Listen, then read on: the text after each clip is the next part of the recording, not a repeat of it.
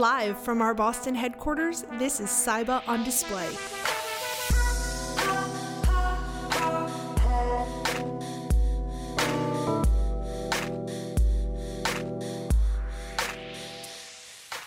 For newer brands, trying to find their audience is a very difficult and sometimes expensive early step. You know, I constantly see these young brands wasting budget advertising to the wrong audience. How do you, and you know, this may be a complex question, how do you recommend brands really utilize their advertising dollars on social ads to find the correct audience? I'll try to I'll try to simplify it as much as possible because it, it is that is a complicated question, right? Um, you know, I think a couple things. So again, it's going to depend on the brand's size, you know, how much volume they have, how long they've been in business, how much just sort of organic awareness they have as a brand. Um, you know, one of my clients has a lot of organic awareness. And so I'll just, I'll, I'll talk about them, even though they're a small company with not very big budgets.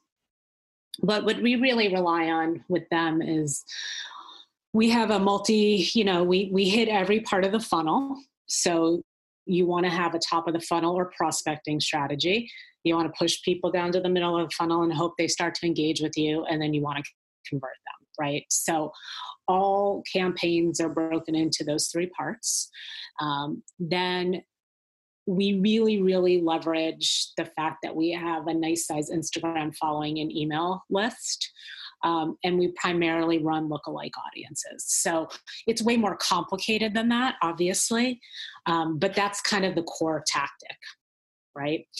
And you can you can set up multiple lookalikes, you know, off of completely different segments of your of your business.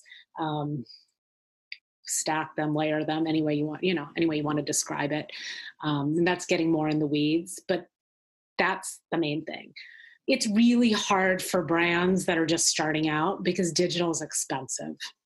It just is. So that top of funnel is expensive. So you're lucky if you can get like a two ROAS top of funnel. Um, and right. for anyone out there that isn't that savvy, that might be new to this, ROAS is return on ad spend.